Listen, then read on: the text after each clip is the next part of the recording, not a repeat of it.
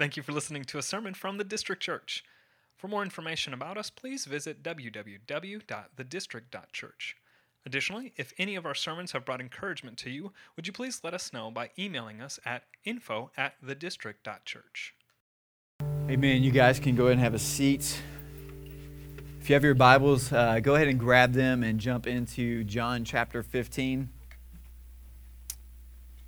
And I'm really excited. Um, the the band just did just an an incredible job there um, in just leading us into preparing our hearts really for, for what I think we're about to talk about. And um, I feel as though um, this this message will be one that that begins to cause the shift for us um, when it comes to feeling like we're performance driven Christianity um, that would be more towards us being able to rest in the doing aspect of Christianity rather than feeling like the doing aspect of Christianity is what we have to do in order to keep God pleased, in order to keep our uh, friends and, and um, other brothers and sisters in Christ pleased with us, even uh, based on what we do as a believer because there, there's a reality is is when you look at christianity yes it is a belief system that is full of works and things that are to be accomplished by us. But there's two ways in which we can go about looking at those things that need to get done. We're either doing them out of the overflow of what god has done for us and so we're freely doing these things or the other flip side is we're doing these things because we want God to be pleased with us. We want to earn God's favor rather than already having God's favor, and then therefore we do. Therefore we react. Therefore we respond to God. We respond to loving others. We respond to serving others. We respond to praying to Him. We respond by abiding because He first was abiding in us and towards us and for us and in us.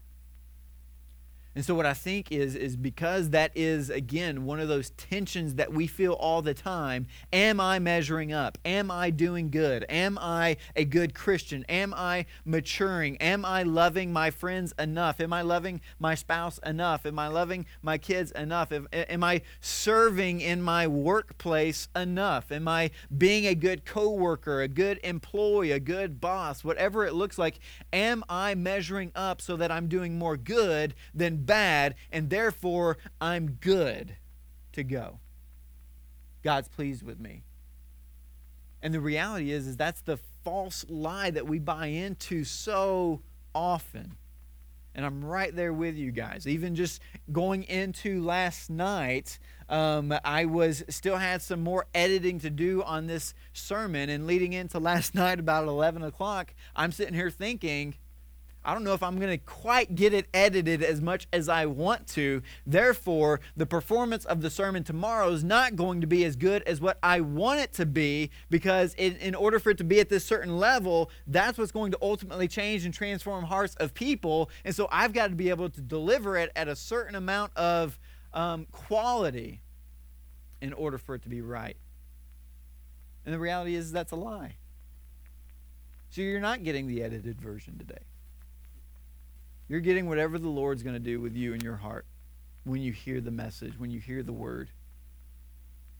And that's what I'm hoping for. That's what I'm praying for. Because I'm right there with you guys.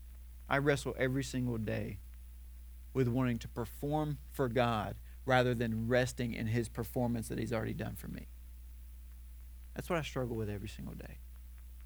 And the verse that we covered two weeks ago in John 15, 2 Jesus kind of drops a bombshell of a verse where he says, Every branch that is in me that does not bear fruit, he takes away. And every branch that is in me that does bear fruit, he prunes that it may bear more fruit.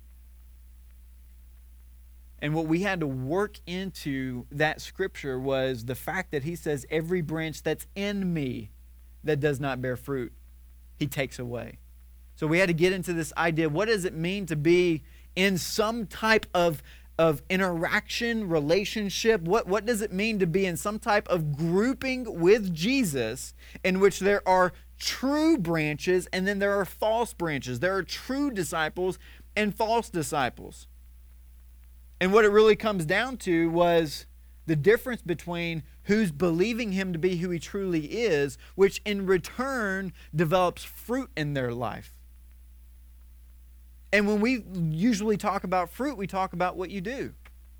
How you're loving, how you're showing patience, how you're showing self control, how you're serving, how generous are you with your resources and with your time. And so it can quickly move into every branch in me that's not bearing fruit. So everyone who's not doing the Christian thing, you should be worried that Christ is going to send you out, that there's ultimately going to be eternal damnation for you. That's a fear that could be caused in us. And then it moves into everyone who is doing the right things, therefore is in, and all of a sudden now there's the rest because we, we know that we're good to go. We're bearing fruit. He's going to be pruning us.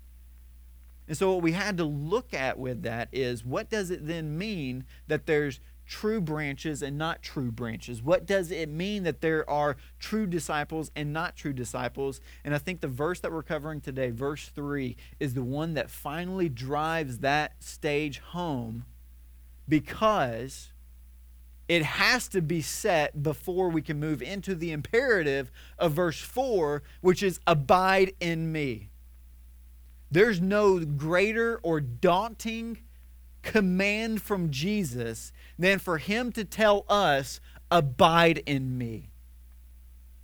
Everything you do should be connected to me. Every decision you make should be in me. Every thought that you have should be in me. Every action that you do should be an action that's produced out of you being in me. And so, literally, there is no greater daunting task that Jesus gives to us than abiding in Him. And so, before we get to that weighty verse next week, we have to first see what he does to set the stage so that when we move into that weighty verse of abiding in him, basically responsibility on our part, we have to first see what he's done for us that allows us to rest and be free before we jump into what we do.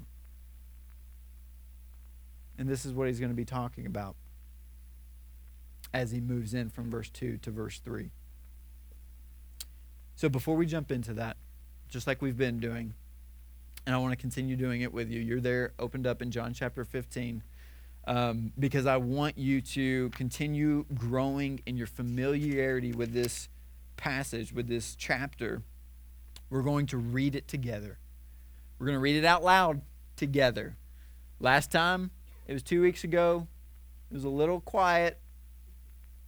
I want you a little louder in here. All right, there's a few more people in here, so we can get a little bit louder. And so, because I want to hear you, just like I did three weeks ago, I'm going to start out reading it with you, and then I'm going to drop out so that you're not just hearing my voice. I'm going to drop out so that we can hear everybody's voice in this. We're going to be reading John 15, 1 through 17. I am reading it from uh, the ESV translation. And so if you don't have an ESV translation, there's a black Bible around you somewhere that is the same. And if you don't want to reach for that or don't see one, it'll also be on the screen. Really trying to make it easy for you guys, all right? So, John chapter 15, starting in verse 1. I am the true vine, and my Father is the vine dresser. Every branch in me that does not bear fruit, he takes away. And every branch that does bear fruit, he prunes that it may bear more fruit. Already you are clean because of the word that I have spoken to you.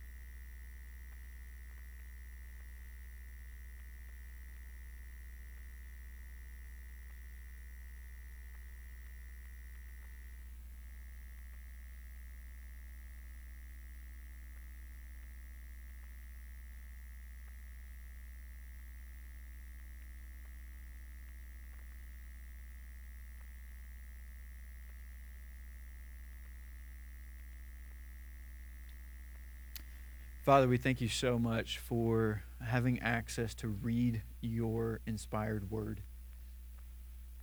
God, my prayer is that the more that we continue to see the truth in Scripture, the more that we grow in the treasuring of these truths. Because the more we treasure, the more, the more we value these truths, the more that we will be transformed by them. And so, God, we're asking for that this morning. We're asking that your Holy Spirit, who's already in us, who's already working, who's already moving, who's already changing and transforming us, God, my prayer is that He would do it even more, that He would continue to strengthen our hearts, to strengthen our minds, to strengthen our faith, to strengthen our belief in who you are and what you've done and what you're continuing to do in us. God, grant us the rest that we already have and the freedom that we already possess in you to be able to then live out of that as we begin to abide in you and what you're doing. God, we love you. And it's in Jesus' name we pray. Amen. Looking at verses 2 through 3, because again, you, we've got to see the connection here. If you were to think of it as Jesus setting the foundation for what it means to abide, the foundation is similar to like your skeletal system. Like it's got to be there in order for it to frame itself up. And then when it moves into abiding, that's the muscles. That's that's the the the ability to actually then be able to move and do and live and function. And so we got foundation and we've got functionality. We've got bone and we've got muscle. We've got position and we got practice. And what we're looking at today is what connects those two things together so that we're not in the tension of putting one before the other um, or, or living out of one and not the other as well. This thing is kind of like the ligaments, the tendons between bone and muscle, in order for them to flow and function together.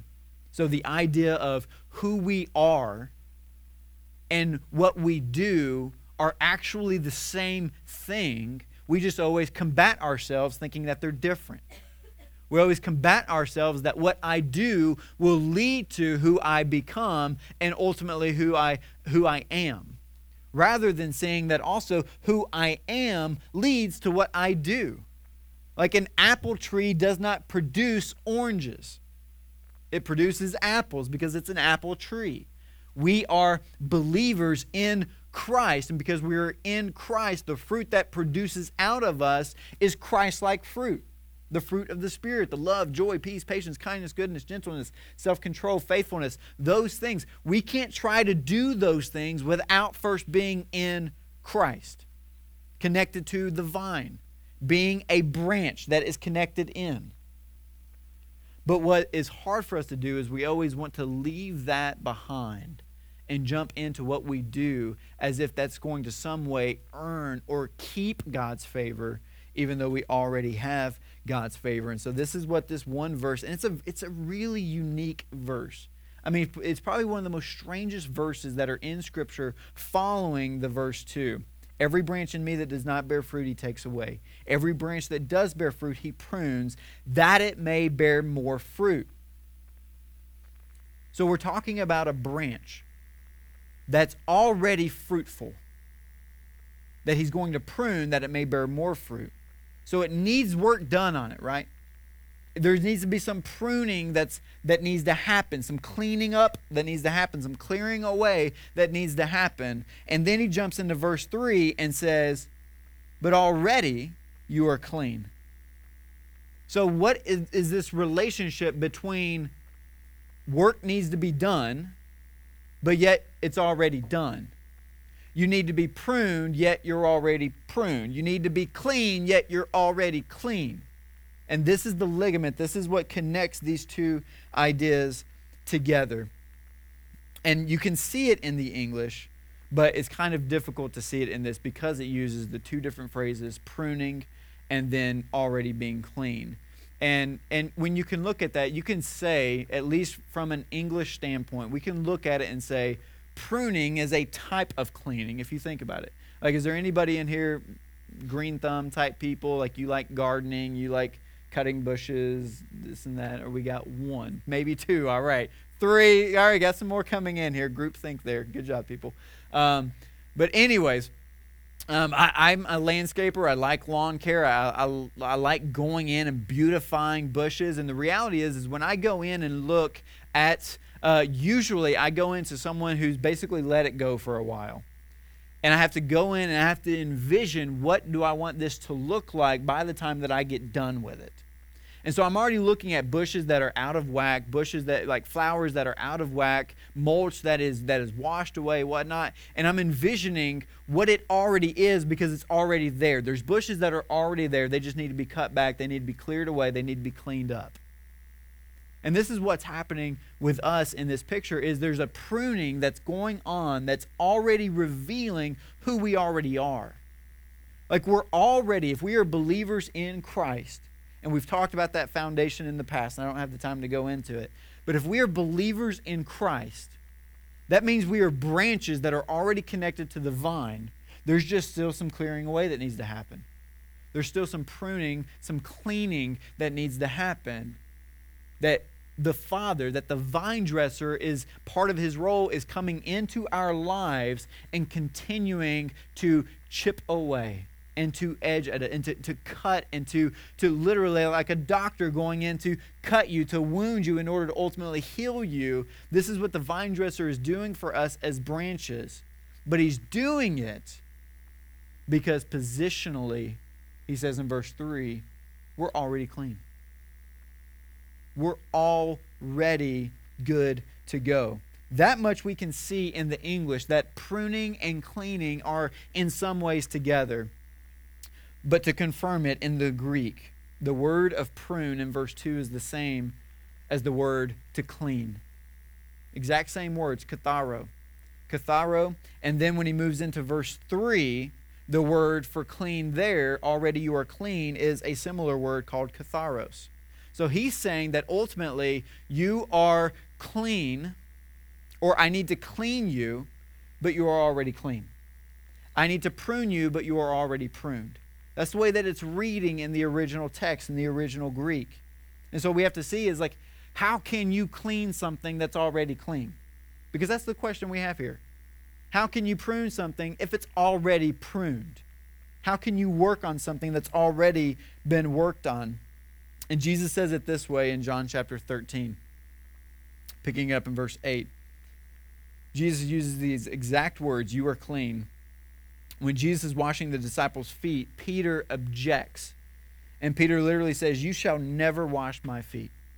And that's a that's a, a noble statement of Peter. Like to telling Jesus, the, the Son of God, you should not wash my feet. Please don't do that. Like you're you're above this, Jesus. It's a noble thing for G, for Peter to say that.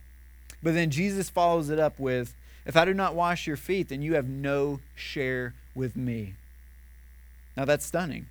Basically, what he's saying there is there's no union between me and you, Peter, if you object to my cleansing of your feet.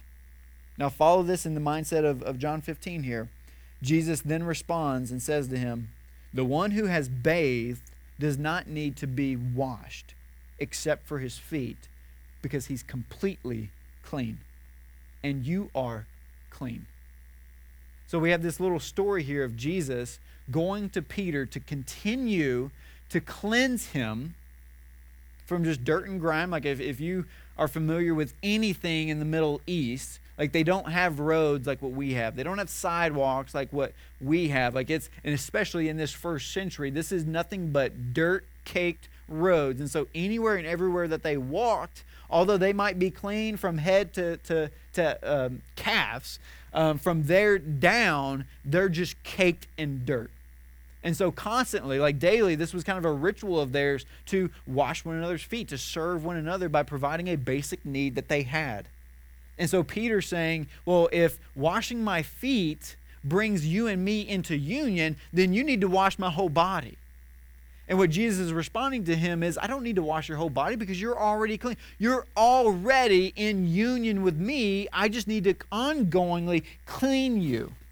I need to keep doing these smaller things that are, are specific needs to be cleaned because already you are clean. And what he's ultimately saying there is the same thing with the language of, of the vine and the branches that you're already in me.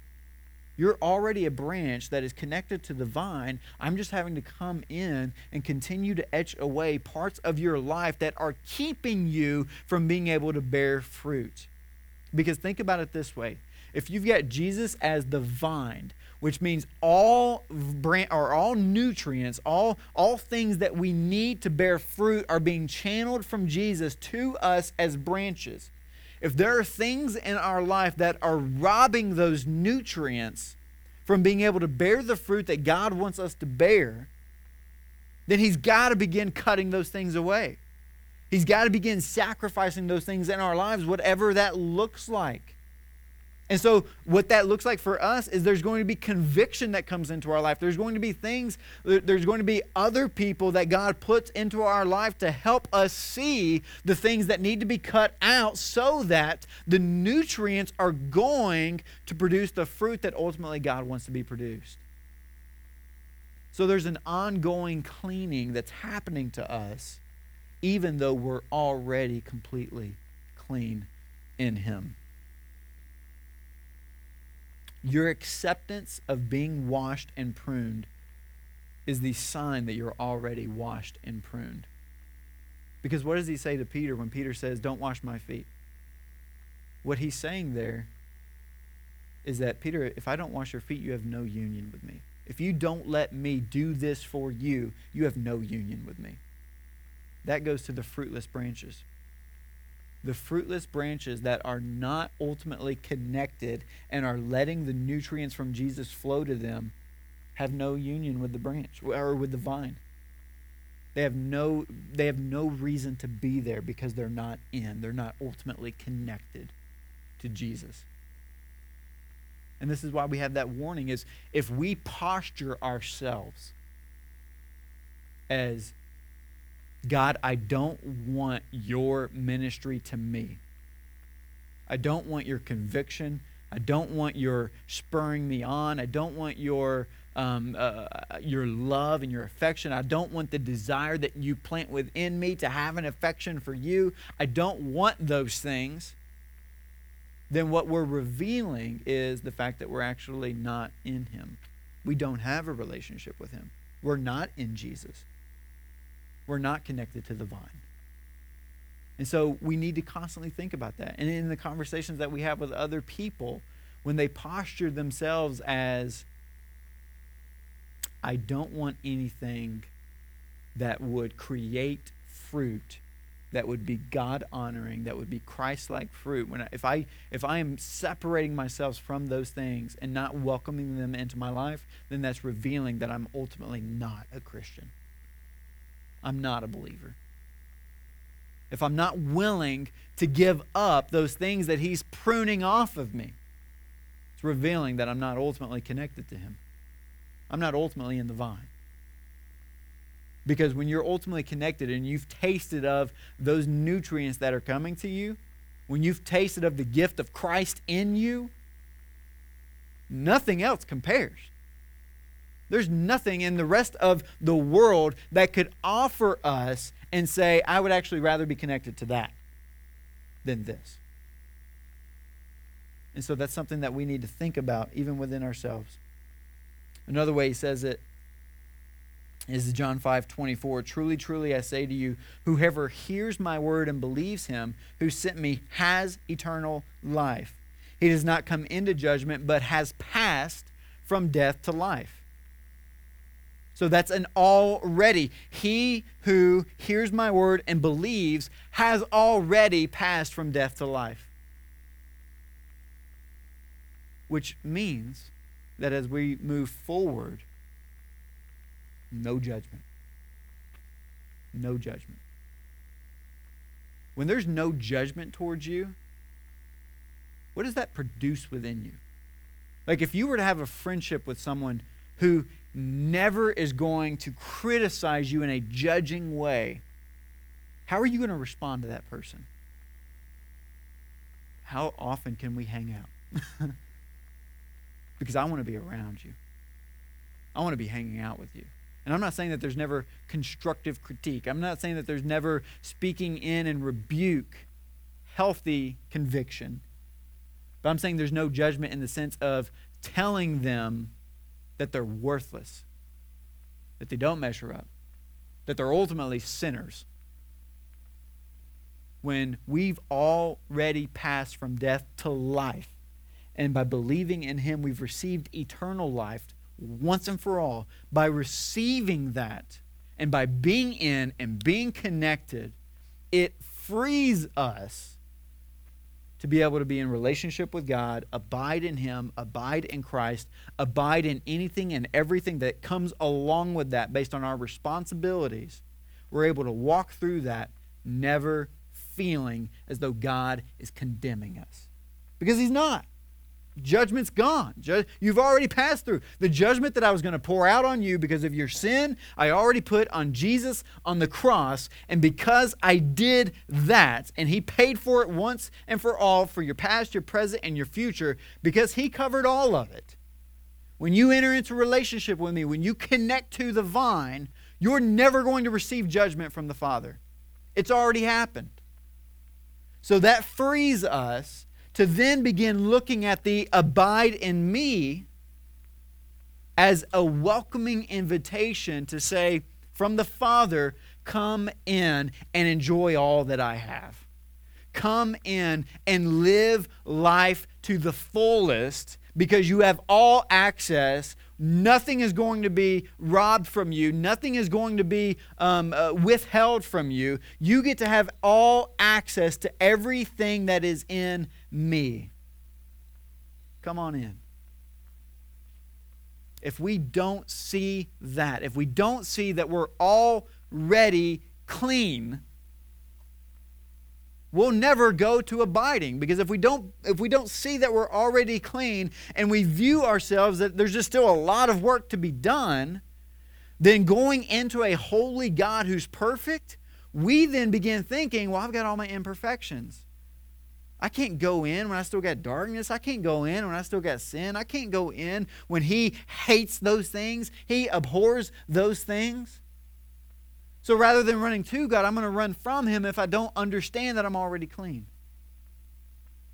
That's why this verse, verse 3, has to be in there before he ever jumps into abide in me and I will abide in you do these things. Pray study read share the gospel. Like love serve do all these things. Those things have to flow out of us already understanding that those things are already in us.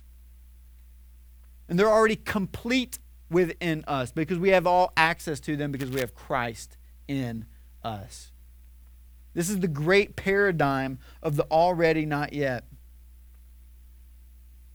and and here's the way I want to kind of frame this up. I, I used to think when I was a younger believer, I used to think that the gospel alone was just meant for salvation. Was just meant for conversion only. And then you would like it's kind of the milk of of Christianity. And then from there you then move on to kind of the meat of Christianity, the theological distinctives of Christianity, the, the, the, the, the bigger picture things of Christianity that then begin to mature you. But the gospel's what got you in. I used to think that. I used to believe that. And it's wrong. The gospel, yes, is the power of God unto salvation, but it is not just the power of God unto conversion only. It's the power of God unto conversion, which is your justification, which brings you into the already. Like when you're justified, you're seen as past, present, and future sins are no more, and you're seen as God sees Christ. You're seen and viewed by Him as being 100% righteous. You're a vine, you're a branch connected to the vine. You're in, you're justified. And then the gospel begins moving you to sanctification. It begins moving you to the pruning stage. It begins moving you to becoming what you already are. It begins moving you to practicing who you are positionally. It begins moving the muscles to be able to follow in line with the framework of the bone and the skeletal system. It moving you to function based on what your foundation is. The gospel does that. The reason why the gospel does that is because the gospel is not just the death of Christ on a cross. It's the perfect life that he lived before he died on the cross. And so think about it in terms of this everything Jesus did in his life was to earn for you. Everything.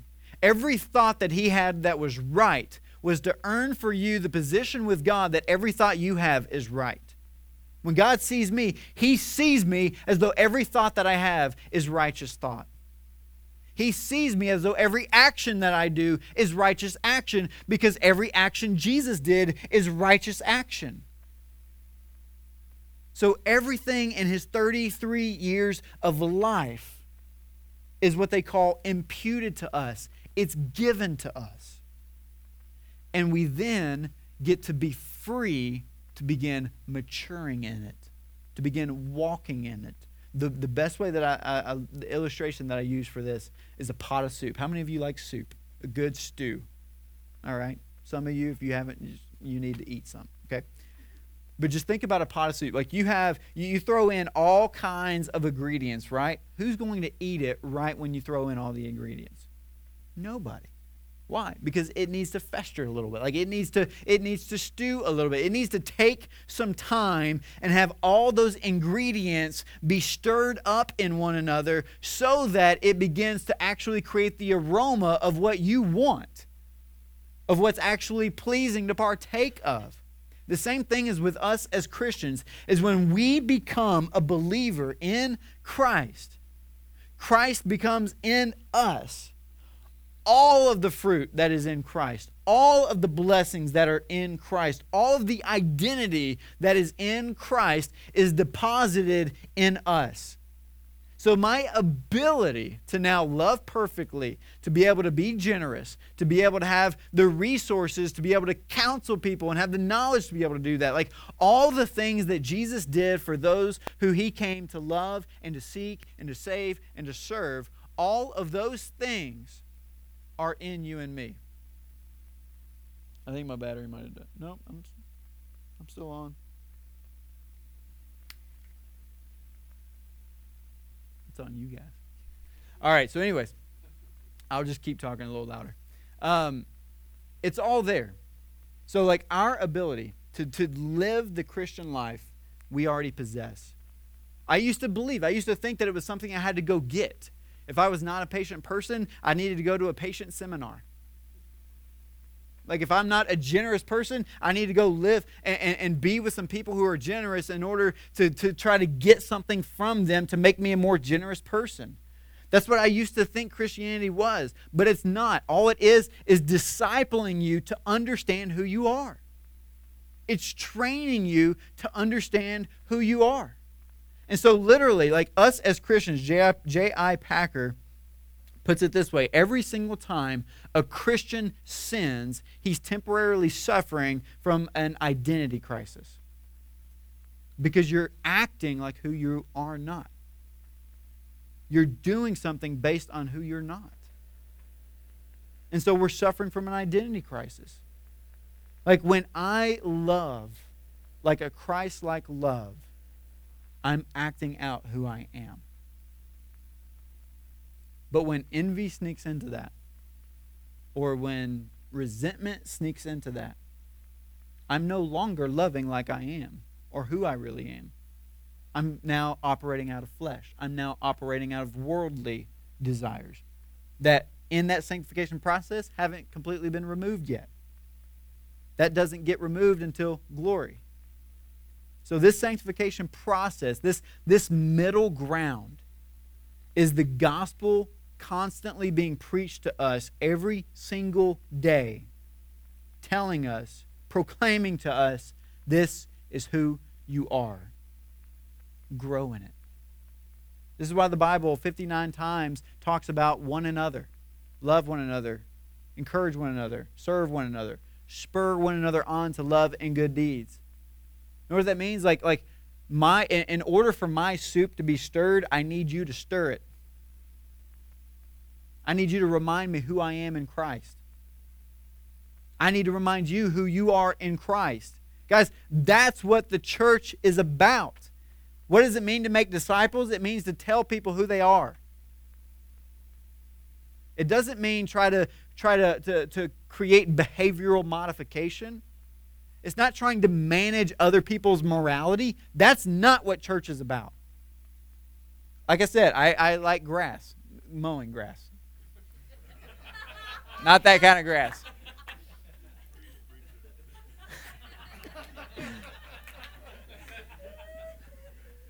I like mowing grass, all right? And if you're if you were to see my yard, it's not going to be the, the most perfect yard that's out there. There's weeds, all right? Every single time that I mow it, it mows over weeds as well, grass and weeds. And it looks good for a couple of days. But what tends to outgrow grass faster? Weeds do. They're the ones that creep up and come up. And so, what we're after as a church is not mowing down your bad behaviors. We're not trying to modify the things in your life that's not good. I can't manage that. I don't want to manage that. I don't want to manage how often or, or what's the kind of scale of how much good you do versus bad you do. That, that's not what our job is. And that's not what our roles are for one another. Our roles are to simply look at who Jesus is. Because the more that we see who he is and understand who he is, I'm able to then understand better who is in you and how then you are supposed to respond and act. And so if we're acting out in a way that is not Christ like, I'm able to come in and say, hey, man, this is, you seem off a little bit. You, you seem like you're, you're, like something's testing you. You seem like you're, you're not as patient as you usually are because of who you are in Christ. You're suffering from an identity crisis. And so we're not trying to be sin police, but rather we're trying to come in and say, man, this is what's inside of you. This is what's already there, and we just want to stir that pot. We want to we want to get those ingredients moving. Because as they're moving into your thoughts and as they're moving into your affections and as they're moving into um, your actions, we see you transforming into who Christ is. That's what verse 3 is all about. We can't move into what we are to do without seeing who we already are, because that leads us into what we do. Jerry Bridges, an author and pastor, says, he puts it two ways this way. We need to preach the gospel to ourselves every single day because it reminds us who we are. It reminds us who we are. And he says, when it comes to sanctification, he also puts it this way when we think about justification, when we think about salvation, we think about it in terms of a ship. And we're trying to like navigate this ship with all of our works. We're trying to earn this thing to get it across the water. He says, in order for us to be justified, we have to throw all of our works overboard and let God ultimately steer the ship. God saves us. He says, but then what we what we fight every single day in our sanctification is trying to drag those works back on board in order for us to then keep God's favor. In order for us to then keep God's pleasure and pursuit over us. And that's just not the reality, guys. Like if works don't save you, works don't sustain you. The gospel is the only thing that sustains us. That's why we have to preach it to ourselves every single day. The minute, the, the second that I jump into thinking that I've got to do this out of my own strength, I forget the gospel and I leave it behind.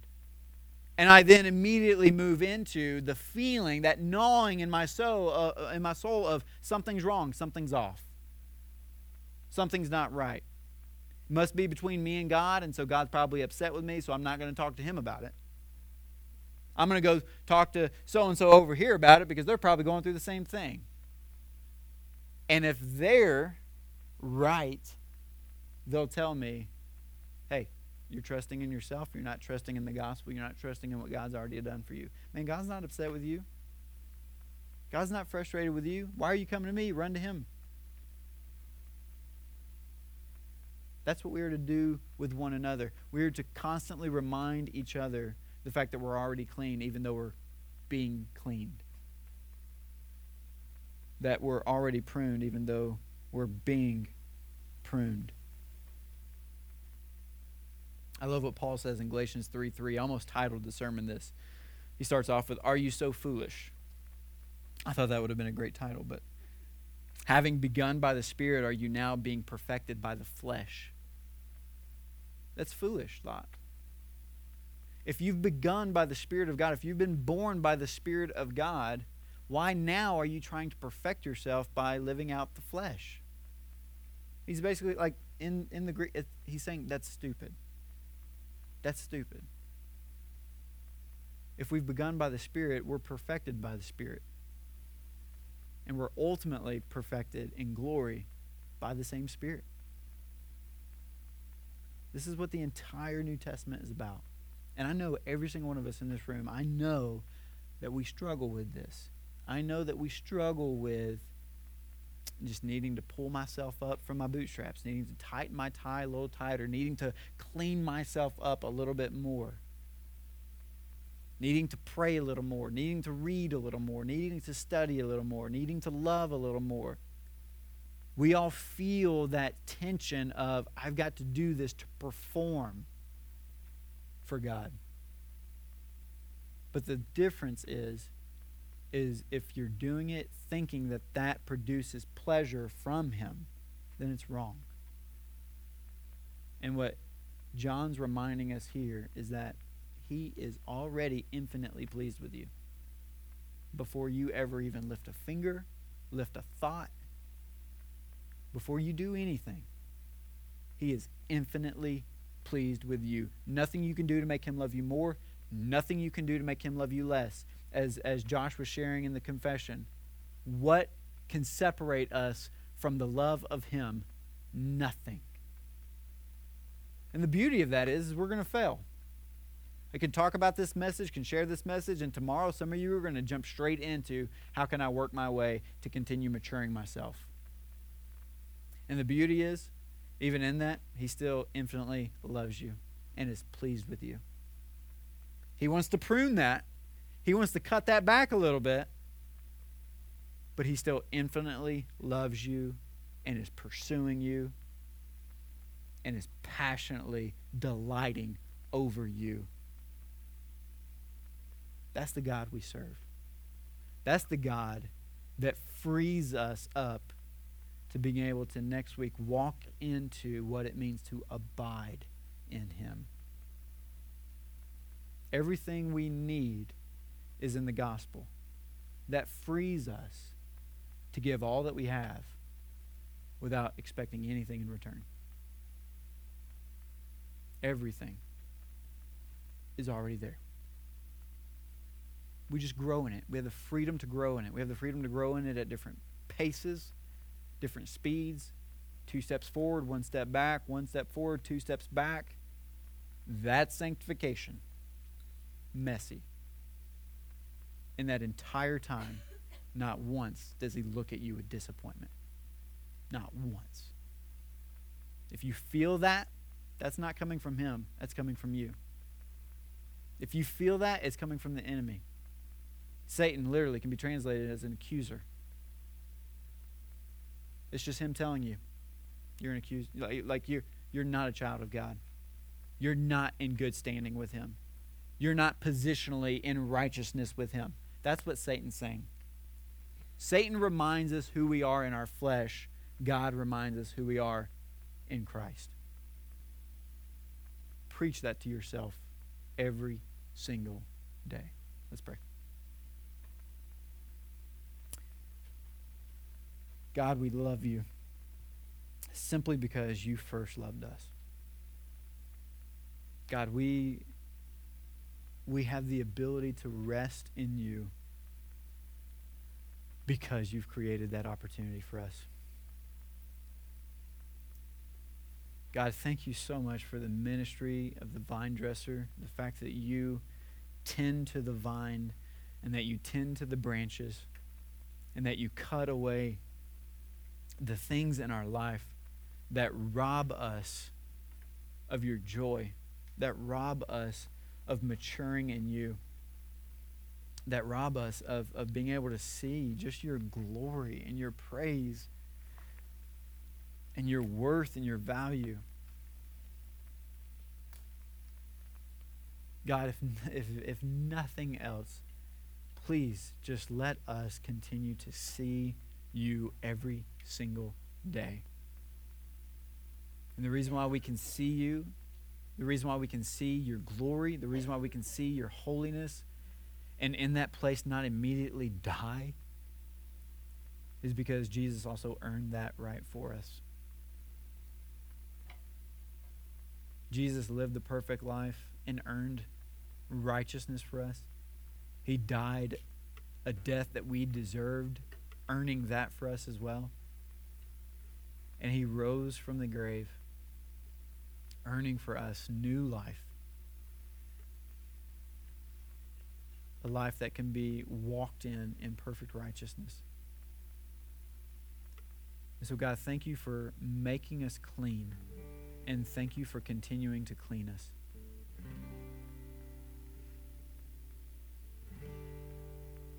We love you, Lord. It's in your son's name we pray. Amen. Thank you for listening to a sermon from the District Church. For more information about us, please visit www.thedistrict.church. Additionally, if any of our sermons have brought encouragement to you, would you please let us know by emailing us at info at thedistrict.church.